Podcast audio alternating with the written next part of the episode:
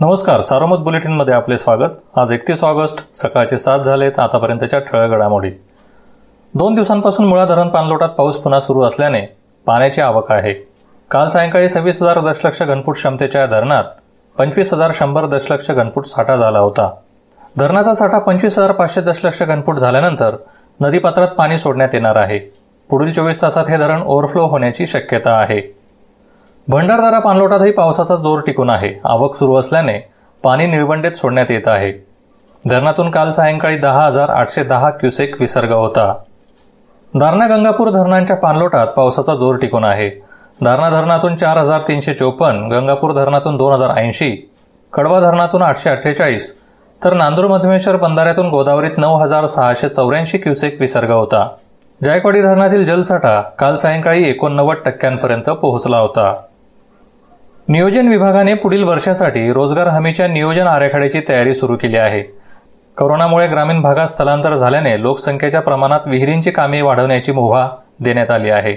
यापूर्वी रोजगार हमी योजनेतून एका गावात जास्तीत जास्त पाच विहिरींच्या कामाला मंजुरी देण्यात येत होती. मात्र ही अट आता सरकारने काढली असून आता लोकसंख्येच्या प्रमाणात रोह्येतून विहिरींची कामे होणार आहेत. राहुरी तालुक्यातील पंचायत ग्रामपंचायतींमधील सरपंच सत्तेवरून पायउतार होत असून या ग्रामपंचायतींवर प्रशासक राज अवतरले आहे. शासनाच्या सूचनेनुसार या ग्रामपंचायतींसाठी प्रशासक नियुक्ती झाली आहे. संगमनेर शहरात गणेश मूर्ती विसर्जन व निर्माल्य संकलनासाठी एकविरा फाउंडेशन व नगरपालिकेतर्फे सोळा संकलन केंद्रे पाच कृत्रिम तलावांच्या निर्मितीसाठी पुढाकार घेण्यात आला आहे. स्वच्छतेचा संदेश देण्यासाठी अमृत रथाचे लोकार्पण करण्यात आले. करोना पार्श्वभूमीवर गणेश विसर्जनाला होणारी गर्दी तसेच जलप्रदूषण टाळण्यासाठी प्रशासनाने कोपरगाव शहरात बारा ठिकाणी मूर्ती संकलन केंद्रे उभारण्याचे नियोजन केले आहे. यावर्षी नागरिकांना थेट नदीत गणेश विसर्जन करण्यास मनाई आहे. अल्पवयीन मुलीला लग्नाचे आमिष दाखवून अत्याचार केल्याची घटना अकोले तालुक्यातील गर्दनी खानापूर शिवारात घडली. गेल्या पंधरा दिवसात तालुक्यातील महिला अत्याचाराची ही चौथी घटना आहे. करोनाने आतापर्यंत जिल्ह्यात एकवीस हजारांहून अधिक जणांना बाधित केले आहे. काल पाचशे पासष्ट बाधित आढळले. नऊ बळी वाढल्याने एकूण करोना बळींची संख्या दोनशे नव्वद झाली. तीन हजार पाचशे चौऱ्याऐंशी सक्रिय रुग्ण आहेत.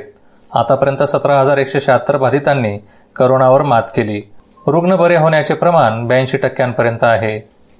नेवासा तालुक्यात वाड्या वस्त्यांवर करोनाने शिरकाव केला आहे. तालुक्यातील नेवासा सोनईसह पंधरा गावांमधून काल चौतीस संक्रमित आढळले. संगमनेर तालुक्यात काल अठ्ठेचाळीस जणांना करोनाची बाधा झाली. आतापर्यंत तालुक्यातील एकूण बाधितांची संख्या एक हजार सातशे चारवर पोहोचली आहे. त्यापैकी एक हजार तीनशे अडुसष्ट करोनामुक्त झाले तर तीनशे दहा सक्रिय रुग्णांवर उपचार सुरू आहेत. अकोले तालुक्यात सहकारी संस्थेच्या एका प्रमुख पदाधिकाऱ्यासह पंधरा जण करोनाबाधित आढळले आहेत. या होत्या ठळक घडामोडी सविस्तर बातम्यांसाठी वाचत राहा दैनिक सार्वमत किंवा भेट द्या देशदूत डॉट कॉम या संकेतस्थळाला. नमस्कार.